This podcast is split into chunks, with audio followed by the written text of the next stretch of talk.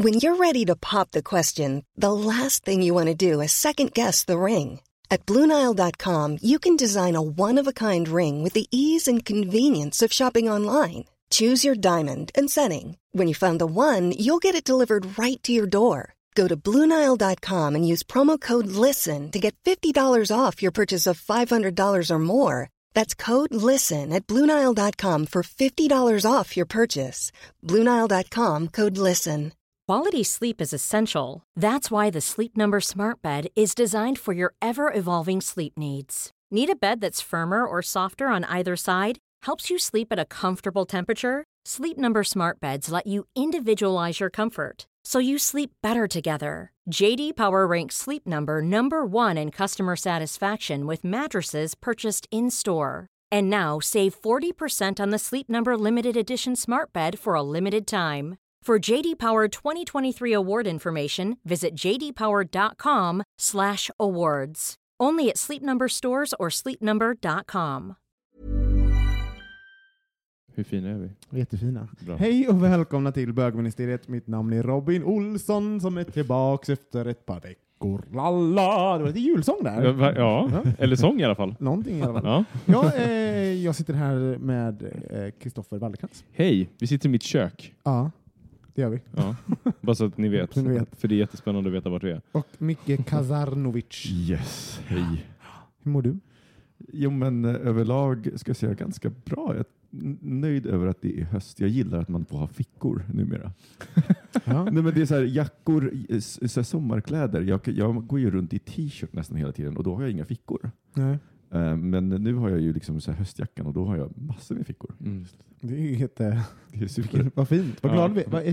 hur- Jag är jätteglad för dig. Jag är så glad för fickorna. Faktiskt. Jag tycker vi ska in, in, instifta fickornas dag. Ja. Det är Man så, bara- eller hur? Ja, det är inte bara jag som hör. Nej. Nej. Man, man säger något annat i hu huvudet varenda gång man säger ficka. Jag älskar att äntligen få sticka handen i en, En riktigt ficka. varm ficka. Mm. Mm. Gud, det tog en, Eh. är en minut och sex sekunder innan vi var Du snuskiga. Ja, vet, men du vet ju vad Trump sa. Grab, the, grab them by the pocket. Mm, just det. Exakt. Hur mår du Kristoffer? Jag mår fint tack. Mm. Jag mår fint. Jag eh, har ju kommit igång igen med min crossfit-träning och var igår morse och körde ett pass som var så jobbigt så att jag har så ont, Ont i i min fickan. röv. Jag har så ont i fickan. jag, men, jag har så ont i min röv. Ja. Så att jag har typ, jag, och så var jag på konferens idag skulle vi upp och ner för massa trappor. Alltså, aldrig har jag känt mig så gammal som då. Det är svårt att ha värdighet då. Ja, väldigt, svårt- väldigt svårt faktiskt. Och att alla ska alltid fråga sådär, vad har du gjort? Alltså, såhär, och det är så jobbigt när man inte varit på crossfit och man går likadant. Exakt. Ja.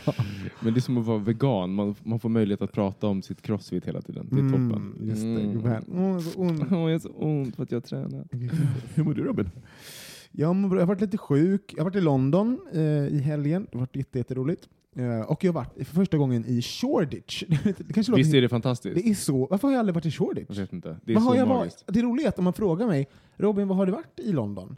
Så kan jag inte säga det. Nej. Jag har ingen aning var jag är i London. Jag har ändå varit, och varit där kanske typ 20 gånger, men jag vet inte var i London jag har varit. Välkommen till min värld. Ni bara Shoreditch, jag bara, jag har ingen aning. Det är så? Ja. Okej. Nej, men nu, nu, vet jag, nu vet jag att jag varit på ett ställe i London Ja. alla de här 20 gångerna jag varit där, och det är Ja. Shoreditch. Ja. Det har jag varit nu en gång. Ja. Och dit kommer jag återvända känner jag. Det var ju väldigt, väldigt kul. Shoreditch är ju, är ju faktiskt eh, supermysigt. Det, är- det är liksom ett område som var ganska rough och fattigt för ett gäng år sedan. Som alla trendiga Ja, områden. Den det- där trötta historien. Men, men det ligger i östra London. Jaha, men eh, frågan är, och, och sen så har, är det nyligen som det har blivit lite hipstrigt? Ja, Ja, extremt hipstrigt. Då, då, i, då vågar jag nästan säga att vi, det var där som jag och min kille bodde sist. Eh, och var där det fanns en här, eh, marknad, så här farmers market. Och, Mm, Ja, precis. Ja, exakt. Och Väldigt gissas fint. alltså. Och vet du vad jag gjorde på lördagen? För jag hade varit på kurs med, med Bergs. Ja, Och- du var ju på Bergs Ja, kurs. det var jätte, jättekul var det faktiskt. Kan rekommendera Bergs eh, helgkurser. Det var snorkul. Um, men i alla fall, då, på, då, har, då har var det så himla intensivt. Det har liksom gått i två dagar och bara liksom, 12 timmar om dagen. Alltså jag var så slut i huvudet efter det där. Eh, och fredagskvällen så var jag ganska lugn. Men på lördagen då så var jag eh, nej men fan, nu ska jag ha en trevlig dag. Sådär. Så jag ringde in två kompisar och sen så satt vi och hade prosecco-brunch hittade jag någonting då. Eh, och det är ju då eh, att man då betalade 15 pund och sen fick man dricka mycket prosecco man Nej. ville. Jo. Alltså, och det här funkar nog kanske, jag tror, eh, eh, som en affärskoncept när man inte har svenskar. alltså du vet, den här servitören, efter liksom mitt sjunde, åttonde glas prosecco, då började han såhär, vet, att inte, det, han var inte glad mer. Alltså, Nej. det, han, var liksom, Han har fått nog. Liksom. Ja, han var liksom eh, han var liksom aktivt aggressiv. han bara "Nej, ja, ja, ja. Lite såhär fräste. Jag bara mm, bring it on girl, come on.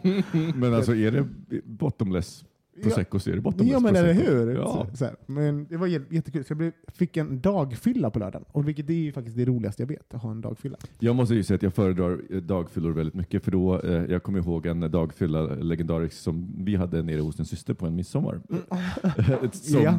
Som faktiskt hade kunnat sluta riktigt illa men då var det så här, då gick, blev jag ju trött så jag, jag gick ju och la mig vid typ nio. Det gjorde vi alla för att Sofia, vår kompis, hon, hon drack inte snaps. Hon fyllde på alla snapsglas, så alla somnade vid nio på en midsommar. Utom hon. Utom hon Men alltså det där är ju det stora problemet. Dagfylla är ju by far det roligaste. Ja. Dagfest också Ja. by far det roligaste. Ja, ja. Problemet är för mig bara att så fort jag dricker ett glas vin, prosecco, whatever, liksom innan klockan 18 på dagen typ, Mm. Så blir jag så jävla trött. ja. Mm. Men så man- fort jag slutar dricka så Ja. tar jag en paus på en kvart, Ja. då vill jag bara sova. Exakt. Men Varför man är det måste inte så på natten för? Jag fattar inte det. Nej men för då håller man ju på. Det är ju inte- det är inte så att man tar en paus. Nej, det är det. Det är, Det är precis, det. man tar ingen paus. Men tricket är väl också så här att om, om man vet att sen på kvällen ska man göra någonting, då måste man ha den där timman som man sover emellan. Mhm. du måste hinna bli, liksom, Bakis. bli lite bakfull för att du sen ska kunna reparera dig själv. Liksom, som en riktig alkoholist. Ja, och i nästa lektion så bör- betäcker vi mer hur man kan bli en alkis. Precis, exakt. Och Sprutnarkomaner. Bästa tips. Eh, men jag var i Berlin för, för tre veckor sedan tror jag. Mm. Eh, och så, det var ganska lugn helg, förutom sista lördag, eller söndagen då, för då gick vi till Bergheim på dagen. Så, här. så vi drog dit vid typ tre, halv tre, tre. Och det var strålande sol, det var sista dagen som de hade öppet den här beer garden utanför. Så man går liksom, eh, alltså det var den roligaste fest jag varit på, på så länge. Varför Så då? solen skiner, Mm. eh, man dansar ute, det är så socialt, det är en annan vibe på dagen. Mm. På natten så blir det så mycket så här nattklubb. Det är så liksom. tufft. Det blir så tufft. Dagen är inte tuff. Nej. Därför dagen är, bara, den är så här camp och rolig och folk liksom, liksom dricker drinkar med färg på. Typ. Alltså sånt där. Och det, och det, blir, det blir väldigt, väldigt roligt. Drinkar med färg är ju väldigt kul. Det är väldigt skoj. alltså allting med Midori eller Curacao är fantastiskt. Hörni, ska vi ta en gel? det gör vi. Ja.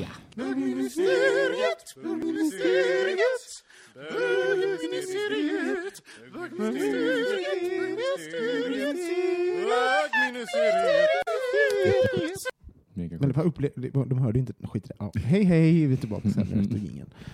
Ehm, jag, vi, vi pratade om det här med flytt.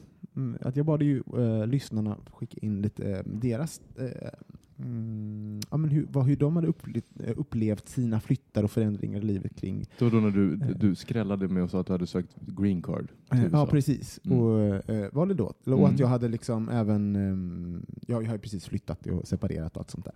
Och vi har fått, fått, fått jättemycket svar, Mm. vilket är väldigt, väldigt roligt. Vi, det, ja, jag har sagt det hundra gånger, men det är så roligt när ni skriver in. Man blir så glad. Och Mm. jag ska väl säga, allt lä- lusläses och vi pratar om det och diskuterar. Även om vi inte kan ta upp allting i podden så ska ni veta att allting läses och allting mm, ja, sugs in i våra hjärtan och vi, det är superkul att höra era responser. Jag tänkte faktiskt läsa upp ett, ett brev som vi fick, Mm. ehm, som sen kan bana iväg till någonting annat. Mm. Eh, det här är Tim som skriver. Får man säga det? Ja. Ja, ja. Ja, nu sa jag det. Förlåt, förlåt Tim. Men jag tror att det, det är okej. Ehm, året var 2011. På en sensommarkväll i Köpenhamn, eh, dit jag flyttade drygt ett år före, då sa min kille att vi inte kunde vara tillsammans mer. Jag cyklade hem ett rum i Sydhamn där jag bodde med en konstig jysk kille som heter Nick och älskade att fiska. Det kändes tomt då jag tittade runt i rummet. Jag flyttade till Köpenhamn för att börja om igen, starta någonting nytt långt ifrån hemmet i Belgien. Det var hårt och ensamt, men jag var glad jag fann kärleken. Tills den där sensommarkvällen, åtta månader efter vi kysste varandra på nyårsafton. Jag ringde mina föräldrar, som var i Baltikum, att de kunde komma och hämta mig. De körde till Köpenhamn. Mitt ex hjälpte mig att flytta några saker. Jag städade. Tre dagar efter kom mina föräldrar. På typ en dag packade vi in och körde vi hem tillbaka till Belgien. På en vecka förändrades allt så snabbt. Det, som, det var som att mitt danska liv aldrig hade hänt. Även om det kändes nödvändigt då. Vad skulle jag i Köpenhamn utan honom? Vet jag inte om det var så bra att låtsas som att mitt liv där uppe aldrig hade hänt. Jag har ingenting kvar som påminner mig om mitt rum och mitt liv i Köpenhamn. Förutom en stor George Michael-poster och en fastklistrad pussel av Charles och Diana jag hittade i bakgården. Oh, the irony. Det är lite, jag tycker det är så fint det här för att Och det är så fint skrivet Ja, också. jätte, jättefint. Och, och så här, och på något, jag känner igen mig i det där att man, att man har liksom, eh, så höga förväntningar på någonting. Och den här gången som man liksom kastar sig ut Mm. och sen eh, funkar det inte. Det är väldigt eh, rörande. Men jag tänker ock- också, nu, nu projicerar jag jättemycket på eh, hans eh, brev, men när han, där han skriver så här, det som det aldrig hade hänt. Ja. Eh, och jag, för jag kan ju tänka att eh, det, det finns ett, något slags här, när man gör något så vågat som att flytta till ett annat land eller en annan stad för kärleken och sen så håller det inte så om man har liksom gjort det lite för snabbt lite för lättvindigt så jag känner i alla fall att jag, jag för fem år sedan hade lätt censurerat hela den biten och bara för att glömma den, inte prata om det, för det känns så skamfyllt bara för att det är så här, jag menar, så, men gud, du, ser vad som händer när du agerar så där eh, imp- impulsmässigt eller när du agerar så känslomässigt. Mm. Det så? Ja, att, att, att, att, det, det är sånt som man får höra rent i, i um, romantiskt så ska det ju löna sig att göra sånt, Mm. men så blir, att bli bestraffad för det. Mm. Att man inte, att inte får uh, um, jag skörda tror- vinsterna. Ja, men för att jag tror att jag tidigare så, så var jag ju liksom väldigt mycket så men gud romantik hör hemma i böckerna. Mm. Så att, mm, skärp, skärp dig. Eh, sluta vara en liksom, tonåring som är kär för första gången. Eh, och jag tror att det, nu har jag ju lärt mig liksom en läxa av det. Jag tog ju chansen och det gick ju bra, men jag har också liksom insett att den inställningen är inte så eh, trevlig för varken för en själv eller för andra. Um, så jag tänker att det är också en sån sak att, att eh, jag, jag skulle tidigare censurerat den händelsen och liksom därför så glömt bort den lite, Mm. att den hade hänt. Uh, nu vet jag inte om det här är fallet för honom, men det är det som jag då hör när jag... Vad tänker du Kristoffer? Så jag, tänk, jag tänker väldigt många olika saker. Jag tänker dels, det skulle vara intressant att veta hur gammal han var Mm. när det hände. För att, ehm, eller egentligen så spelar inte det så stor roll egentligen när jag tänker på det. Utan jag tänker mer så här att beroende på hur man reagerar när man blir tillsammans med någon Mm. och vad man lägger i den relationen. För jag kan bara gå till mig själv och tidigare liksom erfarenhet och sånt där också. att Om man går in i en relation och så går man upp i den relationen så pass mycket att man lite tappar sig själv. Alltså att man blir en, en, en enhet med sin partner bara. Eh, så tror jag att det är väldigt lätt att hamna i det läget att när det bryts så finns ingenting.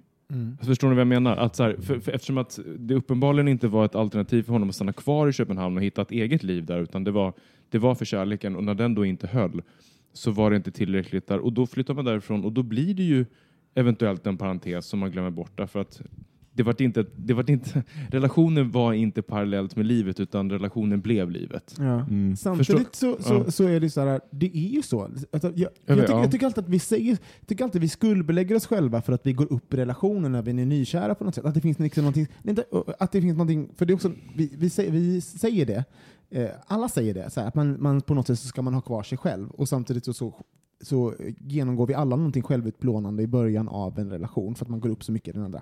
Kanske ska vi börja- tänka tvärtom, att den där perioden är okej. Vi kanske behöver den där Mm. självutplånande eh, eh, perioden för att på något sätt få någon form av jämn eh, startyta, att liksom eh, jämna ut, ja, men att vi hamnar på samma nivå. Alltså, nu går vi upp i helt och hållet. varandra. Jag är helt, helt enig. Mm. Och jag är ju lite där själv nu. Ja.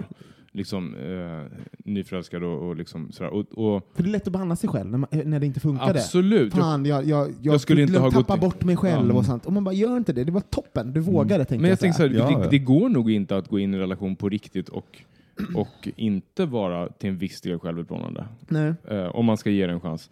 Men vad jag menar är att jag tror att det är viktigt att också komma ihåg sin egen röst i det där. Mm. Eh, tänker jag. För att det, det kan lätt bli att man blir att man bara liksom eh, blir en enhet. Och det kan nog bli väldigt svårt när den enheten då inte håller längre. Det är väl det. Jag fastnade för eh, meningen... George Michael Eh, affischen.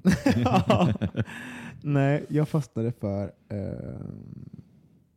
det var som om mitt danska liv aldrig hade hänt. Mm. Ehm, och det, jag, jag har liksom en liknande erfarenhet ganska nyligen. Så här, man, man har gått igenom någonting ganska intensivt med någon som, som kanske inte så många vet om. Eh, och man har liksom delat saker och så. Men, men att, sen när det inte är någonting offentligt i det, och, och det tar slut, eller någonting händer, livet går vidare, då är det som att det aldrig hände. Mm. Och, och att man är liksom ensam med den där upplevelsen på något sätt. Eh, och det är som att det aldrig hände. Mm. Det är en, det är en, det är en händelse som, som inte fick, fick min, den, min upplevelse fick ingen plats i offentligheten, fick ingen plats i liksom någon annans historieskrivning om mig eller mitt liv, Mm. eh, utan bara i mitt huvud och den här andra personen. Men förlåt, får jag bara säga, för Ja. det, mitt, mitt spår... Det känner jag igen mig i alla fall i den. Ja, och jag, jag ska anknyta till det, för att jag tänkte, det som jag rantade om förut, med att gå upp i någonting för mycket och sådär. Jag tror att det, det, det är där du sätter finger på det, därför att hans, eh, risken om man går upp så pass mycket i en relation, så är ju då så att hans danska liv hände inte, utan hans relation hände i Danmark.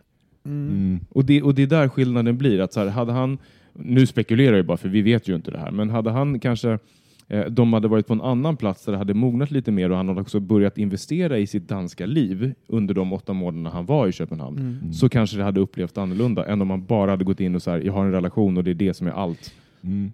Förstår ni vad jag menar? Ja, men jag uppfattar inte Ja. att Tim vill inte ha någon våran hjälp av något slag. Nej, nej, nej, absolut inte. Det Nej, tror jag inte jag heller. Det- Men det är en och- väldigt intressant liksom, reflektion. Men, men, och att hans, hans brev satte igång saker hos, Ja, hos alla. exakt. Liksom. Ja, det är det jag menar med. Vi, nu sitter vi och liksom tänker utifrån. Och det blir liksom sådär, eh, just det här med att saker som, in, alltså att, eh, som om att hans danska liv aldrig hände, det, på något sätt så finns det ju en sorg i det också. För att, Mm. att, att kunna dela saker som tar slut, eller när man går igenom någonting som kanske är jobbigt, eller man blir ledsen, eller när man är glad för det. det men om ingen annan vet om det, om ingen annan är där, det Mm. är svårt att, då är det svårt att dela de Du känslorna. blir väldigt Mm. ensam med det. Ja, det ingen annan har ens referenser. Men jag tänker också att det, det, det är ju också extra tufft för en relation att flytta, alltså att flytta när ena parten flyttar så pass långt. Det är ett så pass stort steg. Ehm, och jag tänker på det mycket i min och Mikes relation. För att menar, först, var det, eh, först var det i USA, sen så flyttade han till Danmark och nu bor han i Sverige. Då, är vi sambos. Men det, vi, vi måste hela tiden konstant prata om att eh, om hur vi förhåller oss till, till att det blir en extra press nästan på relationen. Att säga, men gud, nu har jag, liksom, nu har jag tagit ett stort, så stort steg att, att eh, man får komma tillbaka att ingen av oss får känna sig skyldig för, för det och börja kompensera, för då rubbar man maktbalansen eh, helt plötsligt. Och det kan ju gälla både och. Han kan ju känna ibland en press Eh, vi, vi har pratat om det, att, att liksom bara säga, men gud, vad händer om det här inte funkar? Och jag känner, kan känna likadant. Och jag tror att bara man pratar om det så blir det genast lite, lite lättare. Men, det, men, men den pressen är, tror jag är, det- det är den värsta eh, pressen som vi har haft liksom, i vår relation. Och, det- och, alltså, och gud vad man, och jag måste säga att den känner man ju faktiskt även när man inte är i, alltså om man inte har flyttat över hela världen. För att man, i en relation, man investerar ju så mycket. Liksom. Mm. Tänk, Om inte det här funkar nu, då har jag, och jag som är nyseparerad, det är så här, det finns ju ett jättestort liksom, mått av så här, misslyckande som, som jag kan känna. Så där.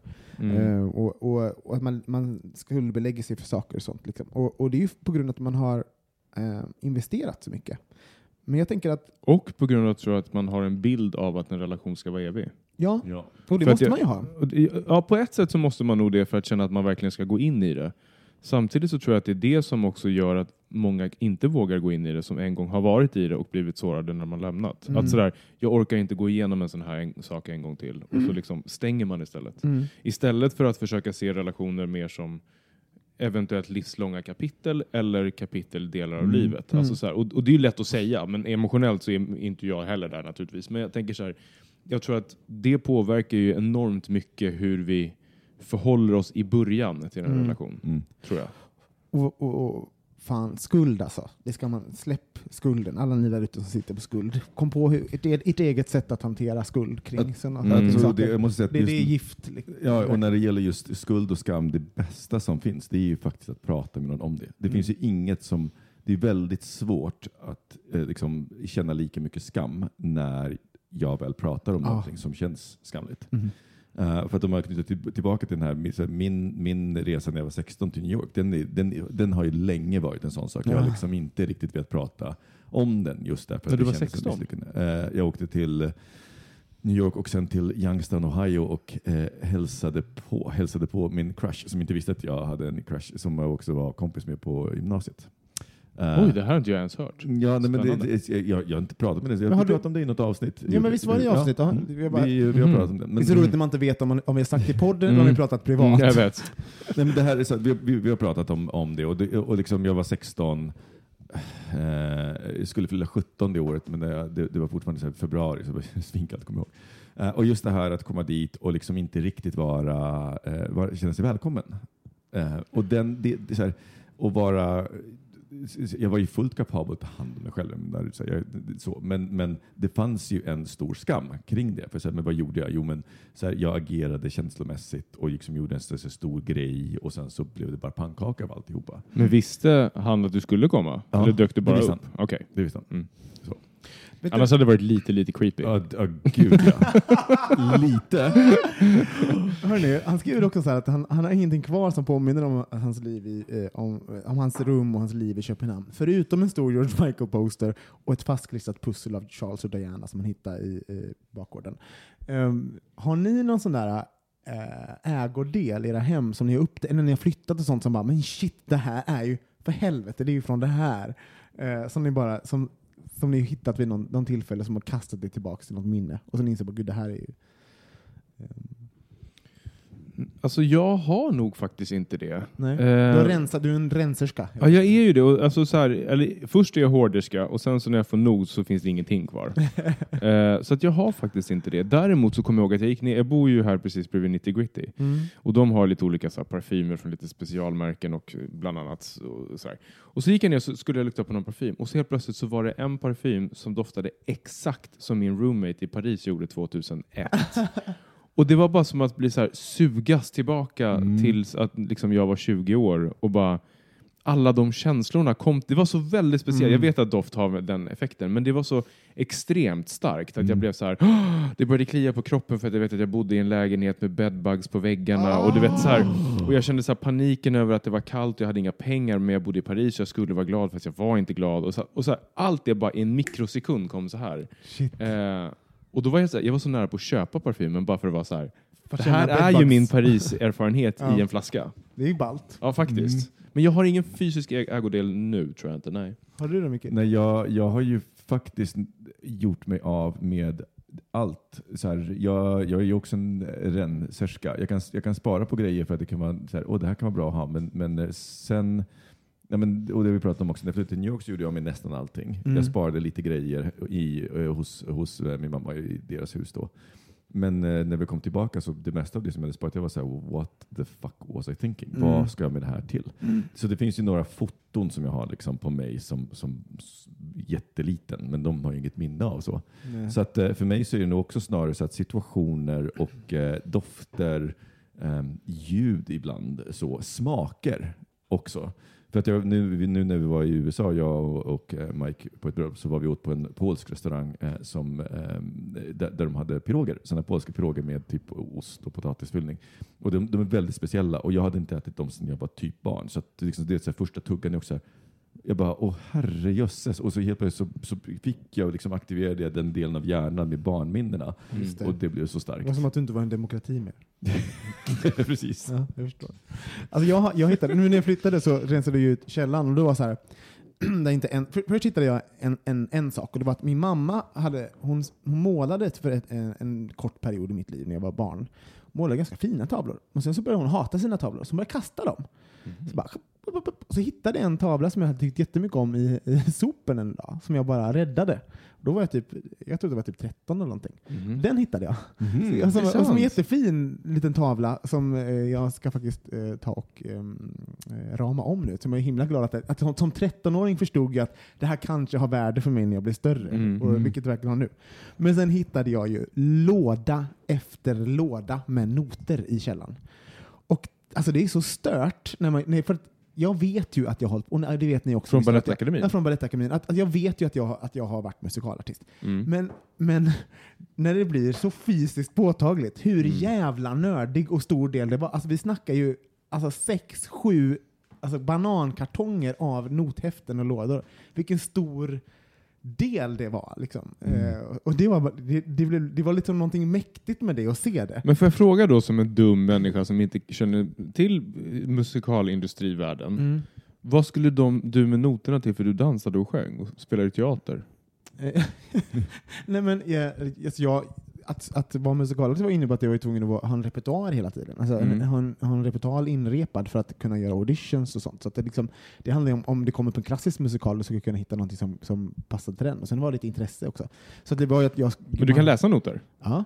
Och noter, noterna är ju också att- för att du ska kunna ge till pianisten när du Ja, går såklart. på audition. Mm, så, det. så det är ju Okej, ja såklart. Ja, det kunde kanske bara, Och plus att listat ut. noter är inte bara någonting som du hittar överallt. Alltså inte på den tiden heller. Nej. Då var det ganska svårt. Så det var ju inte någonting som alla bara satt och nördade över. Liksom. Det var, så, det var innan internet. ju. Ja, eller det fanns ju internet, men det fanns inte på, eh, på det sättet. Men det var kul. i alla fall. Vad roligt. Ja. Men jag, jag, jag skulle vilja ge ett litet tips till Tim. Ja. Och det är faktiskt att åka till Köpenhamn. ja. Åk dit på en weekend nu och bara så här, försök att hitta ditt gamla Köpenhamn och se om det kanske finns någonting där som du bara har begravt men som du kan uppskatta idag. Mm. Om inte annat så är Köpenhamn världens mysigaste stad så att det är värt att göra i alla fall. Varför tycker du det? Ah, nej, men, nej, men, så här, nej, men det, jo, jo, men det är ju fortfarande, det är ju fortfarande en svinhärlig stad. Min kille bor inte längre där och jag kan säga att jag gillar också Köpenhamn. Det är en mysig stad. Jag har ingen kille. Så, så det skulle jag... Ja, men så det skulle jag göra, att, så här, eh, att gå lite memory lane, för då kanske det dyker upp saker som bara, men just det, det här tyckte jag så mycket om. Och Sydhamn har ju för övrigt förändrats ganska mycket med tanke på att det verkar som att det är några år sedan han var där. Men ehm, varför inte? Hörni, har ni eh, några åsikter om någonting som vi pratar om eller om ni vill att vi ska ta upp någonting särskilt, gå in på vår hemsida bögminister- äh, bogministeriet.se. Och Mm. bögministeriet.se funkar också. Jaha. Vi har ödomännen också. Titta. Och där kan ni faktiskt vara anonyma också. Om ni... Det kan ni. Och, och, och, och faktiskt det som vi kom in på här, har ni några ägodelar som ni har hittat som väcker gamla minnen? Ja. Berätta vad det är för ägodel och vilket minne. För det här är ju roligt, vi kan, skulle kunna göra en nostalgipodd och bara gå Men way back. gud, det är jätteroligt. Skicka in, Ja. verkligen. Vad, vad, har, vad har ni dykt på i ert hem? Och det bästa. Av allt vore om ni orkade ta en bild och skicka in så kunde vi prata om saken också. Åh gud vilken bra idé! Och vill ni skicka in en bild, då skickar ni in den till hej.bogministeriet.se. Så bild och berättelse, tack kära lyssnare. Ja. Ja, Och nakenbild till Robin. och nakenbild till mig. Mm. Ät Olsson, Robin på... Men gud, alltså, det är roligt att jag säger det. Jag fick faktiskt... Jag blev Ja, jättesur du har ju på någon. fått. Nej, men på, jag blev lite sur på någon också häromdagen på Instagram för att de skickade. Så kan, beror på vilket humör jag är på. så kränkt. Äh, Jingel på det. Då är vi tillbaks och vi har fått ett litet lyssnarbrev som vi ska läsa upp. Och eh, det ska väl du göra, Kristoffer? Ja, jag tänkte jag skulle göra det. Då har vi fått ett här som vi alla eh, kände att vi starkt vill gå in i. Hej! Först och främst tack för en bra podd. Gillar skarpt både ärlighet och blandning av ämnen. Här kommer ett ämne kring relationer etc. Det har vi inget att säga om. Okej, jag har varit ihop med min make i drygt åtta år, gift i fem.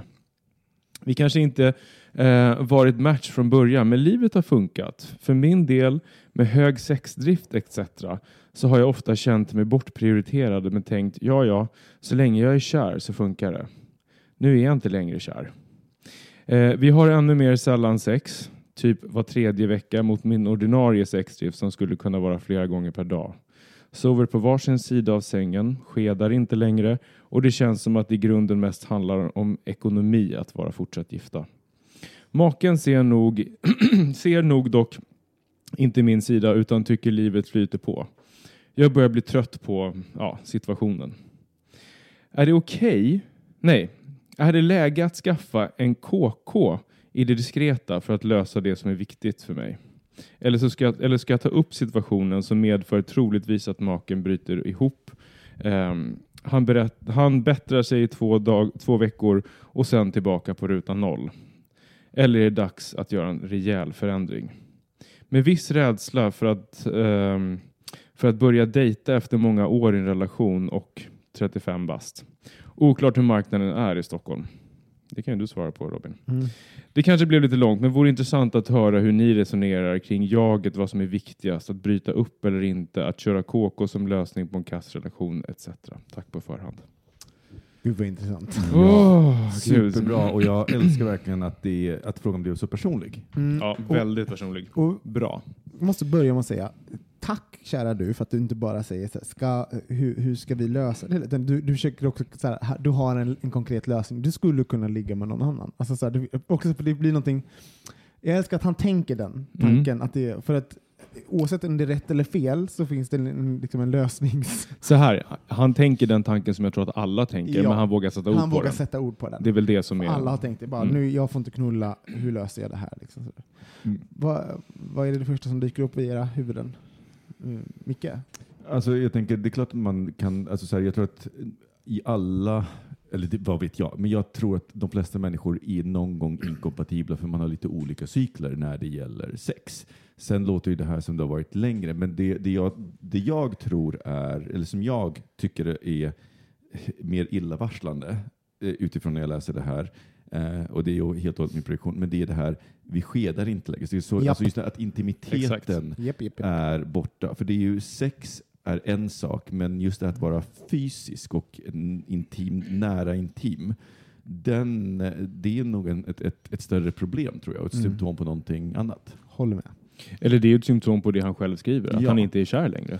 Ja, men inte kär, men jag tänker så här, det, det finns ju också, om- jag, för jag läser kärgrejen som eh, det här nyförälskade. Förälskad? Ja, men okej. Ja, det är jag också. Eh, Ja, det, det är ju inte jag, eftersom att han säger att han inte är kär längre och att det nu mest känns som en ekonomisk Mm. uppgörelse. Ja, men det, det finns någonting uppgivet i det där. Och jag undrar om det uppgivna är att ehm, för, alltså det med sexuella förväntningar, vi är alla eh, unika individer med un, ö, ö, unika behov. Det är helt Mm. omöjligt att vi träffar en, en partner som kommer helt och hållet matcha oss under hela vårt liv. Så, så vi kommer alltid vara på olika sätt på, eh, Mm. ja, under någon period. Mm. Liksom sådär. Så är det.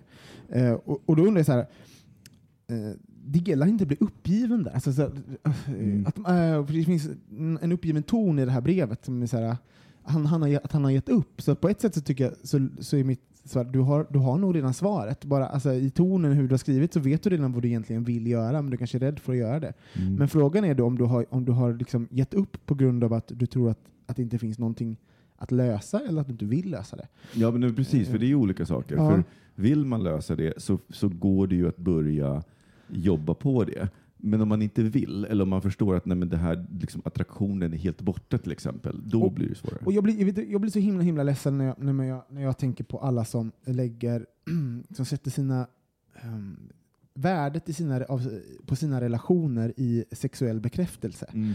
För att liksom det, ni är inte summan av samlag eller hur många gånger ni ligger. Eller allt. Det, det, är inte, du, eh, det är inte så. Och för grejen att ni, om man ska vara ihop med någon, om man har ambitioner att vara ihop hela sitt liv, det kan vara så att man, alltså den relationen som man har med någon, det är ni som definierar den själv. Det är ni som utgör hur den ska vara. Det går, nu säger jag inte att det är optimalt, så att det kan vara helt fucked up för någon, men det finns folk som inte har sex, som Mm. väljer att ha sex med andra. Och ha, alltså, hur ni gör er relation är upp till er, men det gäller att ni, att ni liksom kommunicerar.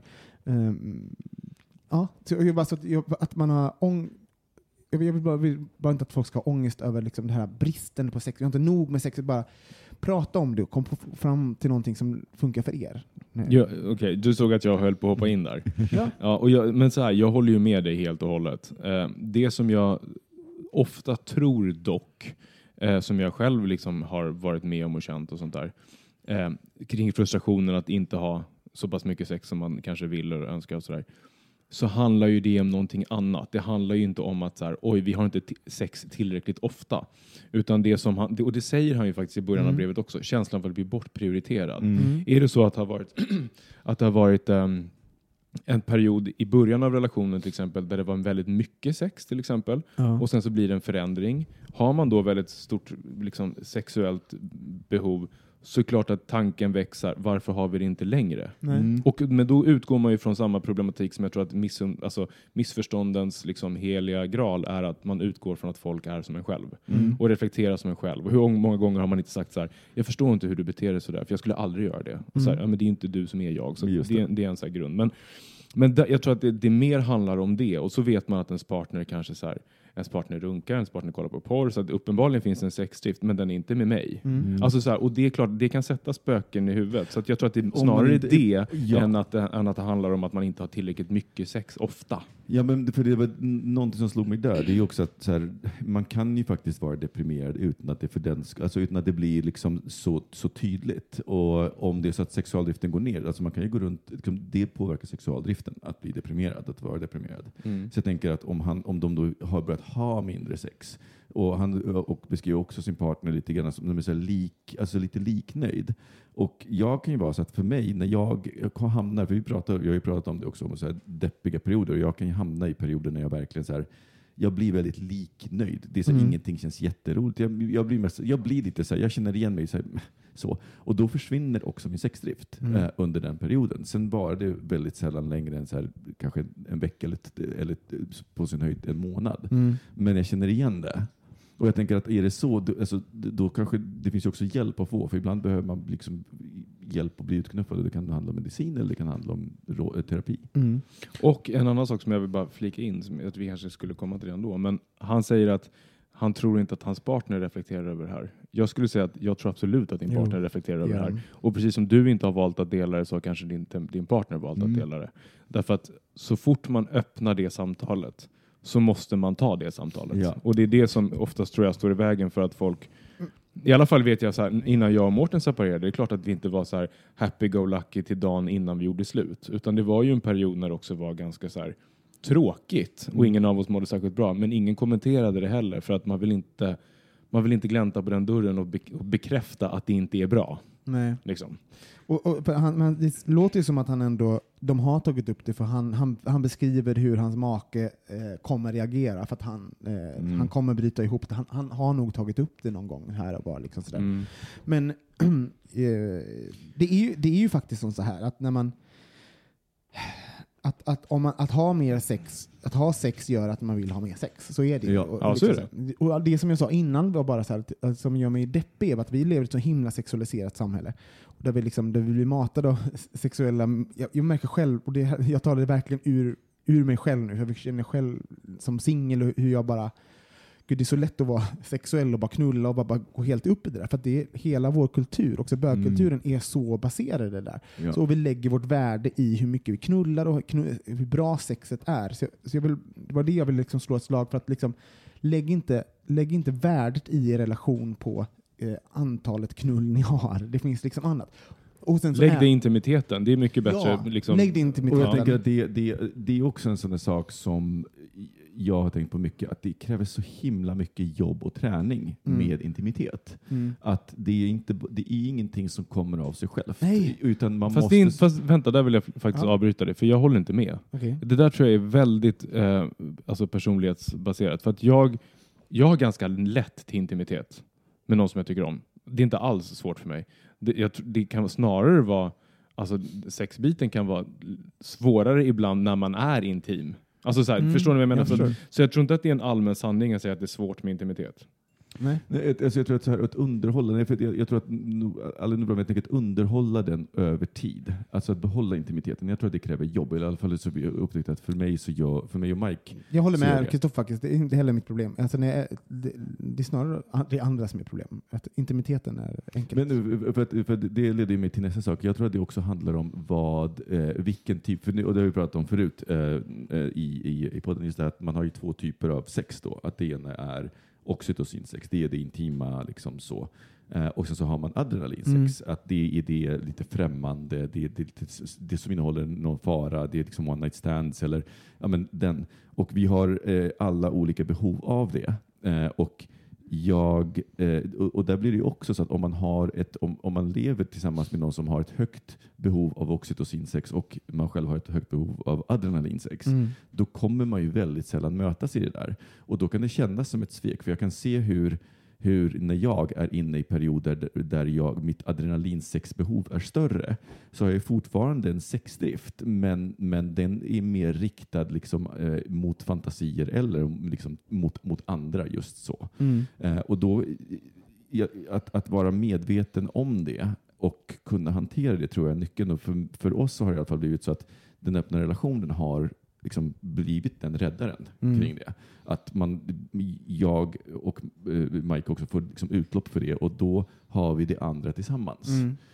Eh, Men, men eh, jag, återigen, jag tror att man måste prata om det och verkligen fundera på vad, så vad vill jag ha ut av relationen? Men, men, men också så här, att, du, att veta att det finns den typen av sex. Alltså du, Yes. kära lyssnare, att det finns två typer av sex. Det finns oxytocin, eh, oxytocinsex och eh, adrenalinsex. Att det, ni kanske har två olika. Och att, att ni har ju, det finns ju någonting reellt att, att faktiskt prata om, någonting nytt. Det här, Mm. Är det så här för oss? Yes. Hur löser vi det? Jag, jag verkar ha behov av den här typen av... Mm. Och, och då, ja. Och helt ärligt så är det ju så att det absolut lättaste att separera de två, det är att ha eh, oxytocinsex med sin partner och adrenalinsex med främlingar eller andra. Mm. Yes. Det går ju att ha båda sexsorterna med sin partner också. Men det förutsätter ju då att man ett har haft den dialogen och förstår skillnaden på dem och två att man också Eh, som du är inne på där Robin, att ju mer sex man har desto mer sex vill man ha. Att man också faktiskt ibland pushar sig lite Mm. utanför ens liksom, definitiva liksom, comfort zone för att upptäcka andra saker. För det, det är också tror jag att i, som i vilken relation som helst som blir en rutin så blir allt en rutin. Mm. Och sex på rutin är ju inte så jävla adrenalinstint. Liksom. Så därför så kan det ju finnas en poäng att också så här utmana det och testa saker som man båda är så här, det här vet vi inte om det är vår grej, men vi testar. Alltså så här, Men, och jag måste, alltså, det är någonting som kryper i mig. För att det, det finns liksom så här sanningar också som jag... Alltså jag känner på att jag, att jag, blir, att jag matar ut nu sanningar. Alltså, mer sex desto mer gay. Eller sådär. Men vet du också så här, man kanske inte mår bra. Den här, alltså vet, att tvinga sig till det där sexet med sin partner som man inte vill ha. Man kanske inte mår bra av det. Man kanske inte vill ha den typen av sex. Alltså, kanske inte vill, man kanske, hans partner kanske vill ha sex var tredje vecka. Det är, Mm. det är så han vill ha. Det Ja, är den absolut. typen, jag, jag, jag, jag, jag hackar inte på någon, utan jag bara, det bara slår mig att så här, och då ska vi säga att men tvinga dig att ha lite mer. No, fast det kanske inte är så. Man ska, eh, Det var inte det jag menade. Nej, jag vet. Jag bara säger, jag vet det. Jag bara säger att, så här, att jag tänk, för min, min egen tanke, för det var ju mitt eget råd. Mm. medan mitt råd kanske snarare ska vara, ni måste hitta vad som funkar för måste, er. Ja, jag tror att man måste ha verktygen att prata om det. För mig, så, alltså, anledningen till att, för nu har jag tagit upp det tror jag, tredje avsnittet det här, men för mig så var det en så stor uppenbarelse när jag läste eh, den här eh, eh, rådgivaren prata om, hon jobbar mest med straighta par, och prata om det här. Ja, men, eh, och, och jag kände igen mig så väl och att få ord på just det här. Men kolla adrenalinsex, oxytocinsex, jag kan verkligen se dem. Att, för, för då har man ytterligare eh, ett, en, en, ett verktyg i sin låda att kunna Mm. prata om vad, vad behöver jag? Men jag Mm. kanske har låg sexdrift, jag behöver sex var tredje vecka. Och då behöver man ju prata om det. Eh, för att om den andra har, har ett större sexbehov så det är inte så att det minsta sexbehovet styr. Nej. Inte heller så att det, det mesta sexbehovet styr. Nej. Men man måste hitta en, ett, ett, ett, ett förhållningssätt. Mm. Och det jag skulle tycka det är att om, om jag nu hade behov att ha, mindre behov att ha sex så skulle jag inte heller kunna monopolisera min en partners sexliv på det sättet. Då skulle jag känna mig tvungen att säga men det är fine. Mm. Och liksom sätta hur gör vi för att kunna öppna upp relationen? För att... Eh, Men han, han frågar ju också om han ska vara eh, en KK i det diskreta. Det är en, en ganska konkret fråga. Ska Han han, frågar- ska han, ska han skaffa eh, någon vid sidan om utan att hans partner vet om det? För, för uppenbarligen så tror han att han, hans partner kommer ju, eh, inte tycka att det här är okej. Vad tycker ni? Alltså, jag försöker tänka på det här utan att plocka in någon typ av så här moraltants Mm. liksom, hatt. Men jag måste nog faktiskt säga att jag tycker inte det. Därför att jag tror inte att det är det som är problemet. Mm. Jag tror så här, eh, jag tror inte att, för det jag hör, inramningen här är att han känner att han har en hög sexdrift, får inte utlopp för det eh, och därför blir frustrerad. Men, men det som sägs mellan raderna tycker jag med läsa, det är att intimiteten är borta, han är inte kär längre. Det känns som att de är tillsammans för en ekonomisk liksom, uppgörelse, för att de Mm. är gifta och det är praktiskt och jobbigt att göra slut hela den Det biten. finns en ton liksom. Exakt, och därför tror jag så här, visst om du skaffar en KK ehm, i, det, i, liksom, i det dolda så kommer du kanske att liva upp i liksom en, två månader, men det kommer ju inte lösa grundproblematiken. Nej. Utan det som förmodligen kommer hända om jag ska försöka sia in i framtiden, det är att du mindre, ännu mindre kommer att satsa på din relation därför att det blir för jobbigt och då lägger man allt fokus på KK Mm. istället och så får den bli någon typ av projektionsyta för det Ja. som är dåligt i din relation. Mm. Så det som, för att sticka ut halsen, nu ska vi inte ge råd till vad folk ska göra med sina relationer, men jag tänker göra det i alla fall. Det är det vi ska jag, göra, för jag, det är tycker, jag, okej, så här, jag tycker att du ska göra slut. Ja, men, nej, men för att jag, jag, jag, håller, jag håller med, för jag tycker att det är en komplex situation och genom att ta in en tredje part, oavsett om, den, om, om då hans barn vet om det eller inte, det komplicerar situationen ytterligare. Det han behöver göra, det är ju liksom, de behöver göra det är först Hans barn? ut. Nej, att ta in att, hans man. Nej, ja, förlåt. Nej, men, och, då, att, då komplicerar man situationen ytterligare dessutom.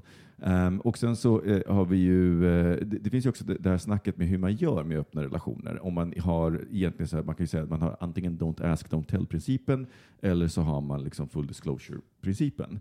Och jag har funderat jättemycket på det och eh, läste, jag tror det var Dan Savage som skrev det hyfsat nyligen i, i en kolumn, Mm. eh, att eh, han, så att säga, han rekommenderar inte det därför att då gömmer man... Vilken re- rekommenderar inte? En, eh, han rekommenderar inte Don't Ask Don't Tell. Nej. Därför att då gömmer man en stor del, så man censurerar och gömmer och egentligen nästan skambelägger en del av sin relation som man har kommit överens om. Och då börjar man liksom nagga på det här, för jag kan tycka så här, men att kunna komma hem och berätta, jag har haft en skitdag, det här hände mig, liksom att kunna prata fritt. Och sen så helt plötsligt så kommer man till så här, för när, vi kan ju prata om det, så här, men jag hade ett, ett, ett one night stand och det är liksom så. Och jag vill kunna prata på samma sätt med min partner. Mm. Eh, och att inte göra det, då gömmer jag ju delar. Då börjar jag liksom censurera delar av mitt liv och det tar på intimiteten.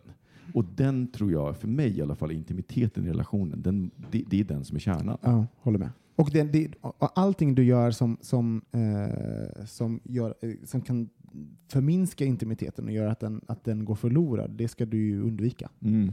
Och sen så tänker jag också så här, efter åtta år tillsammans eh, och om man går in i en, i en otrohetsaffär, liksom, affär, vilket det faktiskt handlar om, Mm. eh, så med, med, med största sannolikhet så kommer det att uppdagas någon gång.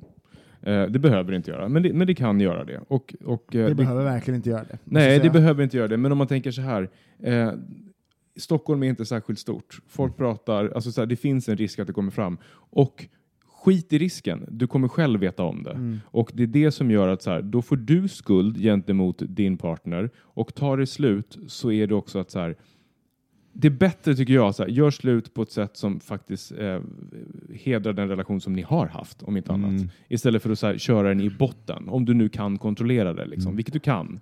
För du ställer ju ändå frågan, resonemanget finns där. Men, men så att så här, ja, En annan sak som jag tänkte på är också så här att vi, det känns ju som att deras, efter åtta år, deras relation är liksom, de, de är inte nykära mer, de har varit gifta, alltså det, den, de har kommit in i en fas som är, eh, de försöker förhålla sig till. Alltså det, hans, hans make verkar vara mer nöjd med den här nya fasen, han känner sig frustrerad. Ehm, att vi måste, eh, utan, ut, utan att lägga värdering, så är bara, vi, relationer går ju in i olika faser. Och, Mhm. att, och, ja att, är det och det är så lätt att när, man, när någonting blir till någonting nytt, att man fokuserar på det man har förlorat. Alltså så här, nu, nu, har jag gå, nu har vi lämnat den här fasen, det innebär att vi inte kommer ha det här mer. Som då kanske i det här fallet innebär den här nyförälskelse, het sex, eh, oxytocinsex och så vidare. Eh, istället för att fokusera på, okej, men vad är det jag har nu? I den här nya fasen, vad är det, då, vad är det nu som har tillkommit? Men nu kanske det finns, jag känner mig mer trygg, eh, jag känner mig, jag, jag, ehm, eh, jag, jag känner mig att jag har ett mer förtroende för honom i att jag kan prata på vissa sätt. Jag, alltså det, att man även, istället för att titta på det man har förlorat, titt, Mm. även titta lite grann på vad man har vunnit. Nu säger jag inte att det är så i den här relationen. Jag bara tänker att, att det, det är lätt att man, att man blickar bakåt på saker man har Och att man förlorat. också faktiskt ställer sig en ganska rak och enkel fråga och försöker vara ärlig med svaret till sig själv. Mm. Och det är, är jag glad i det här? Mm. För det, det är ju så här, faser kommer, faser går, så är det. Ibland så, ibland så känner man ingenting utan är lite likgiltig, ja så kan det vara. Men så här, går man omkring under en längre tid och känner så här, jag är ju inte glad. Mm. Och jag, så här, om det är en AV och du hellre känner att så här, åh vad skönt, nu har jag en anledning att inte komma hem. Mm. Alltså du vet sådana saker. Mm. Så här, är, är det så att man känner så här, att det är skönt när man inte är tillsammans, ehm, så säger det väldigt mycket. Mm. Jag, sen så jag vill också slå ett slag, eh, och det är också utifrån så personlig eh, erfarenhet, att faktiskt jobba. För att jag, i alla fall jag märker att Jobba mer, In- bara in- längre precis, timmar. Jobba mer, Eh, jobba mer eh, stanna, eh, stanna på jobbet, jobba övertid. Uh, inte här. Det funkar jättebra. jättebra. Nej, men att, att jag, jag märker att jag och Mike, ju mer fysiska, alltså utan att, utan att prata om sex, men liksom, ju mer fysiska vi är, det, det, det, det föder en positiv cy- cykel. Mm. Eh, för menar, vi har ju alltid varit hyfsat fysiska, men, men eh, nu så här, de sista fyra månaderna, och jag märker att det, liksom, det blir som en självgående positiv uppåtgående spiral. Ja. Eh, och, det, men, och det är det tror jag menar med att det krävde jobb. Det var inte så att vi hade, inte hade innan, det är bara det att nu har vi det så mycket mer. Mm. Och det är sådana såna små saker som att, så här, eh, att vi försöker ta en stund varje dag och bara så här, ligga och, och liksom nära varandra, Mm. typ, typ skeda och inte, inte prata, utan bara att man får den grejen, vare sig det är på morgonen eller på kvällen. Alltså att just den ansträngningen, för den gör så himla mycket skillnad. Mm. Och, och i alla relationer, alltså, för jag håller med, för så, så, i mina relationer har det, har det varit likadant, att det föder mer intimitet. Och även i, jag har sagt det, jag tror jag berättat det förut, men i min familj sa vi alla att vi älskade varandra. Mm. Eh, till min mamma och min syster och sånt. Och det var ju en jättestor grej. Jag, sen bara, jag tyckte det var så sjukt, vi hörde alla mina kompisar säga det till Mm. sina föräldrar. Och sen så gav mig fan på att jag skulle, vi skulle säga det i vår familj. Så då började jag säga det varenda gång jag pratade med mamma i telefon. Jag älskar dig. Och det var ju "Åh, Julia, hallå, ha det bra då? Och så hon på. Till, slut så, men till slut kom det ju. Och nu är det världens mest naturliga sak. Och, Mm. och även det födde ju då en, ännu Mm. mer intimitet. För att, för att man vågar ta det där. De den vågar där- bekräfta varandra. Ja, och, och jag tror att de har, de här, vår, vår kära eh, lyssnare som har skrivit in här, det känns som att de har glidit i, i, isär ett, Mm. nu ett tag. Och att, och att den lilla, att våga vara intim igen, liksom. alltså, om du vill satsa på, det, på din, din, ditt äktenskap, så test, börja där. Liksom. Mm. Börja i, i Förlåt mig för att dåligt. Jag sa ju förut jag, bara, jag tycker ni ska göra slut. Men det var för att jag, liksom, utifrån, men Ja, jag självklart vet inte vi ju det bäst, utan Nej, men- men jag om- håller om- med dig Robin. Om du vill så klart. börja, börja intimiteten, släpp sexet lite Yes. grann. Och börja, liksom, börja med att eh, ta upp det, kan vi inte liksom kramas lite, säg att du älskar honom, alltså, håll handen, de här små grejerna för att, och kolla vad som händer, för det, mycket kan hända där. Och sen tänker jag också bara så här, sätt av tid. För det är så lätt, alltså, och det, det är ju någonting som jag nu tänker på, det är så lätt när man bor ihop, och det är nu vi bor ihop, att man, det blir som att vi tar varandra för givet, så att vi sch- schemalägger aldrig någon tid. Att ha en kväll i veckan när det är så här, då har vi vår dejtkväll, då, då ses vi. Mm. Och, och sen så är det så här, men det, var fånigt, vi ses ju ändå. Fast det finns en skillnad i att så här, men den här Att kvällen välja så, att ses. Jag väljer Mm. att ses och den här kvällen så är det inte det är så här, tvätta och städa och liksom allting, utan vi sä- sätter oss ner äter, dricker ett glas vin, pratar. Låna det, det här knepet som du ofta pratar om Robin och det som ni gjorde i avsnittet. Att så här, ställ, ställ tre frågor som är liksom o, ovanliga som man inte ställer Mm. annars. Bryt era mönster lite grann helt enkelt. Men, men, och sen undrar du så här, rejält så vi börjar dejta efter många år i, i en relation och 35 bast. Jag bara, the girl. men alltså det, det är ingenting att vara orolig över. Alltså, men allt gud nej, löser sig. 30, nej, förlåt men Jag jag, alltså, jag, så jag, jag vill inte förminska ångesten över det för jag förstår att den är verklig och så men jag, varje gång jag hör någon eh, säga så om ålder så önskar jag att jag kunde här, ta den biten ur mig, den kunskap eller den känslan och lägga in i dem. För att jag bara, så här, Alltså gud, det är så skönt att bli äldre och det är inte så att man, alltså, jag får inte ligga mindre, det är inte svårare att ragga. Mm. Det, Nej, men också, förlåt, men 35 är ju typ, om Gud, man ska vara så här det är datingmässigt så kommer du vara på uh, high life. Jag Ja, bara säger det. gud, är liksom, Twingsen kommer springa efter dig.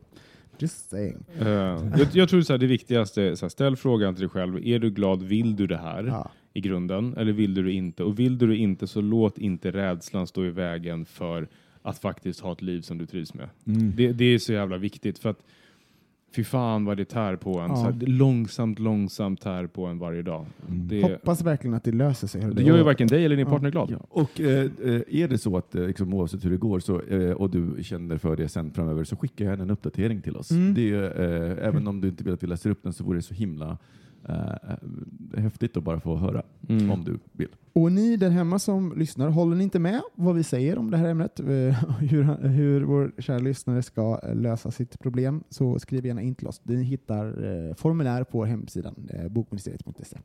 Eh, vi går vidare och lycka till hörru. Hoppas allting går bra. Ja. Even when we're on a budget, we still deserve nice things. Quince is a place to scoop up stunning high-end goods for 50 to 80% less than similar brands. They have buttery soft cashmere sweaters starting at $50, luxurious Italian leather bags, and so much more. Plus, Quince only works with factories that use safe, ethical, and responsible manufacturing. Get the high-end goods you'll love without the high price tag with Quince. Go to quince.com slash style for free shipping and 365-day returns. There's never been a faster or easier way to start your weight loss journey than with PlushCare. PlushCare accepts most insurance plans and gives you online access to board-certified physicians who can prescribe FDA-approved weight loss medications like Wigovi and Zepbound for those who qualify. Take charge of your health and speak with a board-certified physician about a weight loss plan that's right for you. Get started today at plushcare.com slash weight loss. That's plushcare.com slash weight loss. plushcare.com slash weight loss. Quality sleep is essential. That's why the Sleep Number Smart Bed is designed for your ever evolving sleep needs. Need a bed that's firmer or softer on either side? Helps you sleep at a comfortable temperature? Sleep Number Smart Beds let you individualize your comfort so you sleep better together. JD Power ranks Sleep Number number 1 in customer satisfaction with mattresses purchased in-store. And now save 40% on the Sleep Number limited edition Smart Bed for a limited time. For JD Power 2023 award information, visit jdpower.com/awards. Only at Sleep Number stores or sleepnumber.com.